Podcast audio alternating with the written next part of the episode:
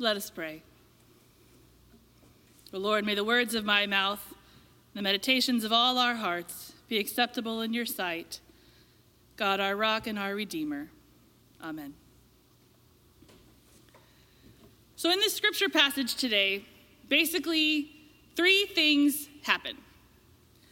The people of God are locked up in their homes, scared to death to go outside. Then Jesus comes among them and says, Peace be with you. And then he breathes the Holy Spirit into them. These are the three things that happen first in this passage. He does this once for everyone gathered, everyone except Thomas. Then he basically does it again a week later so that Thomas, who gets the unfortunate nickname of doubter from this passage, Thomas now gets the chance to see what the other disciples have seen. And most of the time in sermons, we focus on doubting Thomas. But today I'm going to ask you to focus mainly on the first three things that the passage tells us. The people of Christ are scared and locked in at home. That Christ, whom they thought was dead, shows up and gives them peace, and then breathes the Holy Spirit into them. And we're focusing on these things because it's, it's kind of obvious. I mean, does any of this sound familiar to you?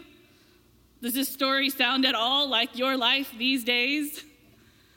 It's almost disturbingly easy to connect with the disciples in this scripture text this morning. I mean, literally, have you ever felt more connected to the disciples, ever understood them better than right now, than hearing this very particular scripture passage in this very particular time of our lives?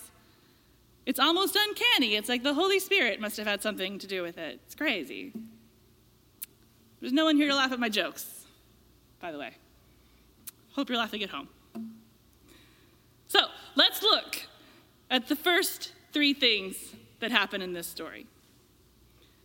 First, the people of God are scared. There's a lot going on. It's hard to know who to trust.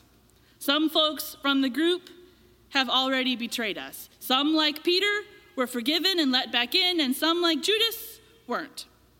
It's hard to know whether the people in charge of Jerusalem or Jackson or wherever you find yourself, it's hard to know if they quite know what to do, if they even know what's best for the rest of us. And if they do, are they going to be able to stand up to the authorities in charge? Will they be listened to?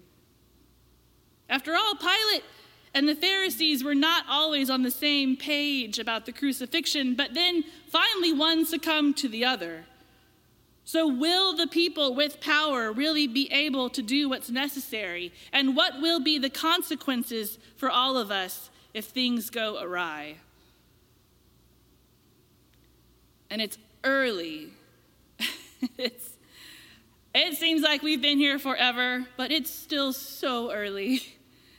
It's only the day after Easter for the disciples, and it's only a few weeks since COVID upended our lives. So there's still a lot of rumors and half truths going around. A lot of I heard this and I heard that from everybody. I heard all Mary saw was a gardener. I heard his body wasn't even there. I heard we won't hit the peak of the virus until June. I hear that schools will be closed in the fall. All kinds of rumors and all kinds of threats. And so the disciples, disciples figure best just to stay indoors, hunker down, get with your people, make sure they're all right, and try to ride out whatever's happening around you. And you know, and this, this is kind of a side note, but I think it's worth being said. You know, hunkering down and staying inside, that might seem counterintuitive to our Christian narrative.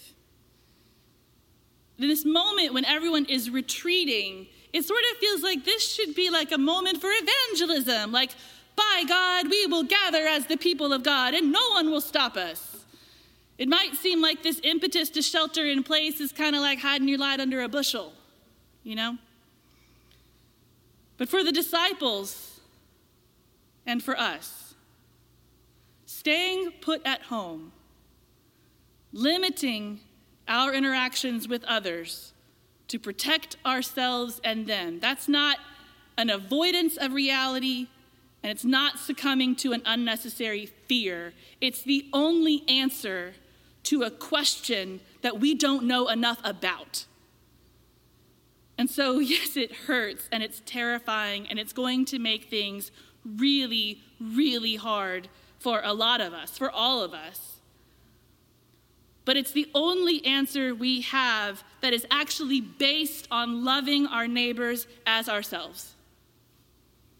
So we shelter in place because it's the best we can do. But we do it with all these questions and frustrations and guesses and anxieties. And you can feel the anxieties among us, right? And among the disciples. I mean, they're probably not too dissimilar from what we're feeling right now, actually. You got Matthew in the hallway trying to get on a Zoom call with the other tax collectors.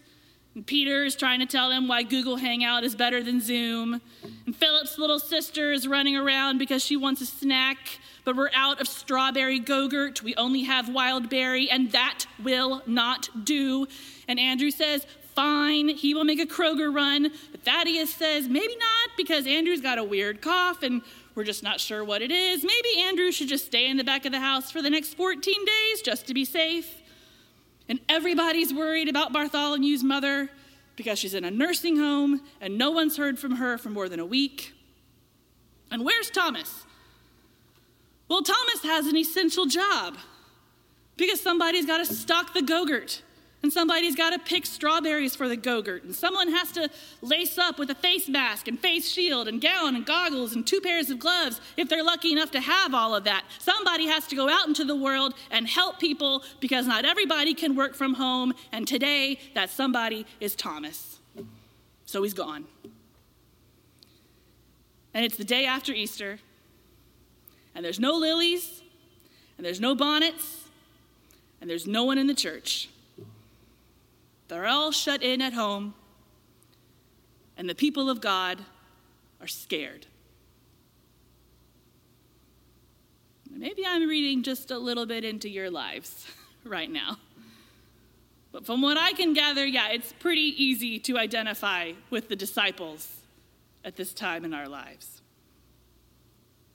And it's right in the middle of all that non Easter happenings that the most Easter thing of all happens. Jesus appears among them.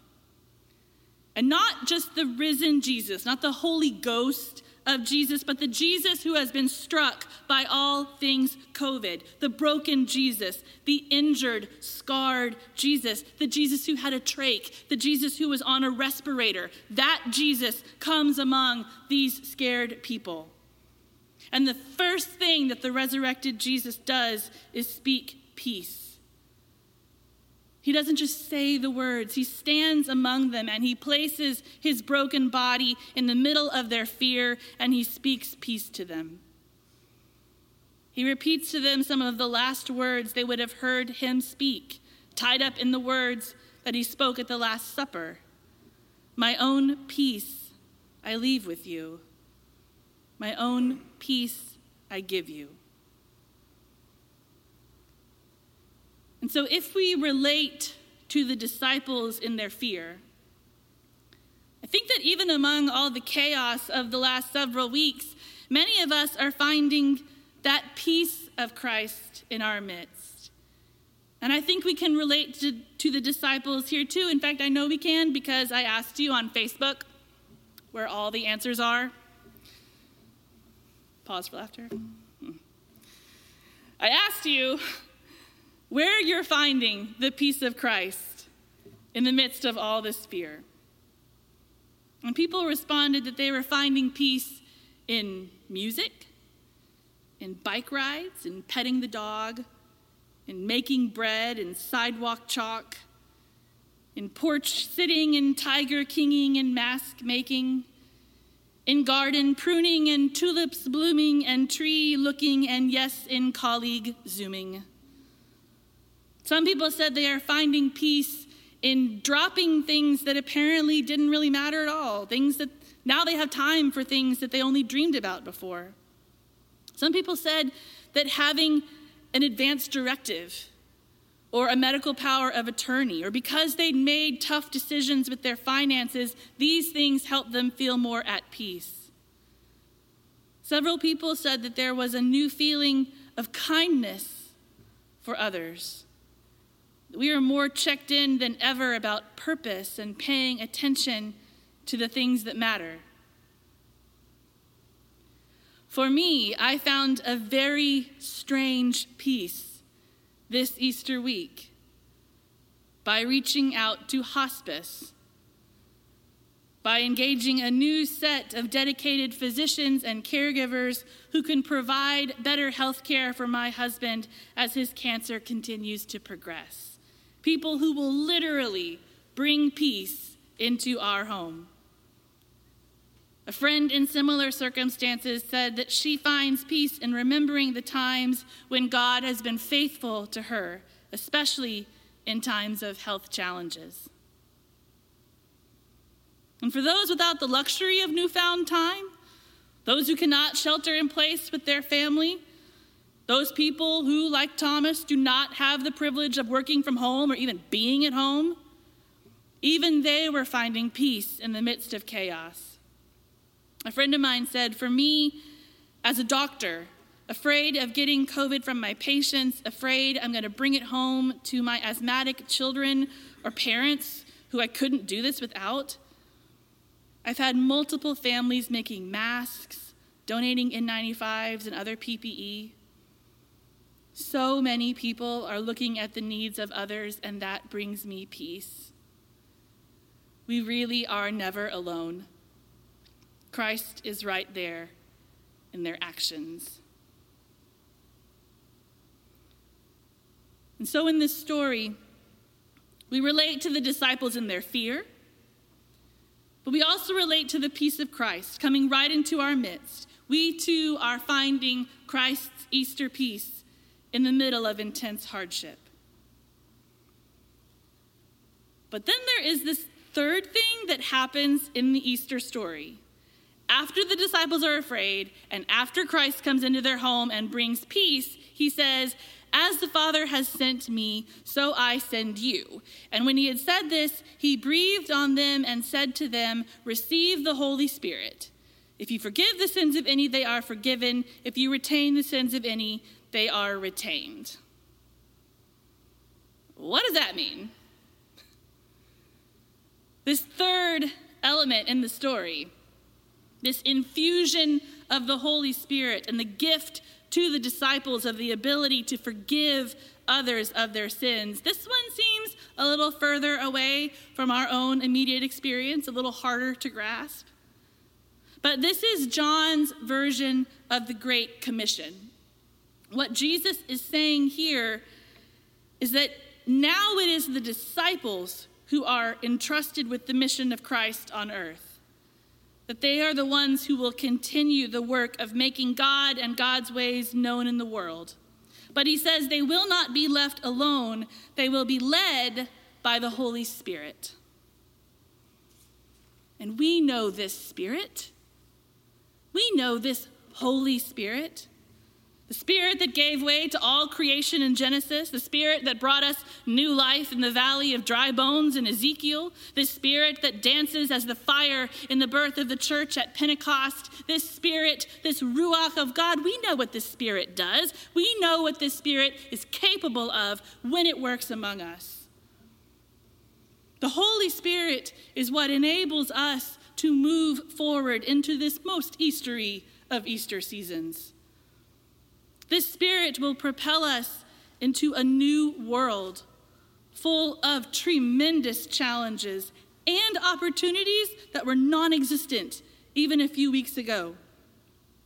The Holy Spirit will inspire us to teach our children in new ways, to minister with and among each other with a different tone, a different voice. This Holy Spirit will lead us into advocacy for seniors who are so vulnerable to this disease and for everyone who puts their life on the line every day for the ones that we love. This Holy Spirit will challenge us to ask hard questions about our healthcare system, our economic system, affordable housing, and our environment. This Spirit will push us to ask why this healthcare crisis is a crisis in this way. What is it about our country that we can't seem to build a health care system that cares for all people? The Holy Spirit should move us to question why COVID 19 is increasingly becoming a disease of people of color and the poor, and what those of us with the privilege of tuning in to worship from our comfortable homes and with our functional internet should be doing about that. This Holy Spirit gives us movement and life and fire. Jesus brings us his peace, yes, but he does not stop there. The risen Lord says, It is not enough to only comfort my friends, my disciples, when they are scared. He brings them nurturing. Yes, he brings them peace in their fear, but the risen Lord doesn't stop there. No, he entrusts the disciples with the Holy Spirit. And he gives us the power to work in his name through the movement, the life, the breath of the Spirit. And since we are so connected with the disciples at this time, since we relate to their fear and to their peace, we also need to relate to their power and ask what the Holy Spirit is doing in and among the church in this most unique time. You know, this this is a season of dichotomies. When Easter celebrations happen behind closed doors, when we love each other by staying away, when the Holy Spirit will rile us up even as we find more time for quiet. And this Holy Spirit will compel us to finally do things a little differently as a church, to ask what it is about our sacred buildings, our church buildings, and what the church can be when it is forced out of the polished sanctuaries and into the messiness of our lives. Because, friends, let me tell I love this church. I love this building. I love all of our churches. I love First Pres, I love Shady Grove, and I love, love, love the pink bubblegum walls of Bunton Presbyterian Church. But let me tell you something, in case you didn't know, this church is empty. Y'all are not here. You disciples, you who know and love the risen Lord, you are in your homes wondering what could possibly come next. And right now, in this very particular Easter season, this room, this sanctuary, is the tomb. And the risen Christ has gotten up out of this building and walked right into wherever you are right now, right into your homes and your hospitals and your cars and your stores, wherever you are sheltered, that is where the risen Christ is, even right now. And he is offering you peace and he is infusing you with the power of the Holy Spirit. Friends, I feel like we're more connected to the early disciples in ways than many of us have ever known. Because of that, just like that first Easter, this Easter tide is going to be different. We will have more questions than answers. We may stay behind doors for a long time to come. This season will be difficult and blessed frightening and peace filled, full of doubt and full of belief, life giving and life taking.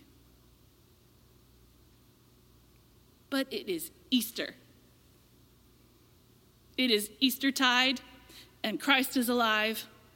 And I pray that in time of fear, you may continue to know the peace of the risen Christ in your midst, for he is truly risen indeed. And that you may rely on the power of God's Holy Spirit to carry you and to carry God's church into a new life. May it be so. Amen.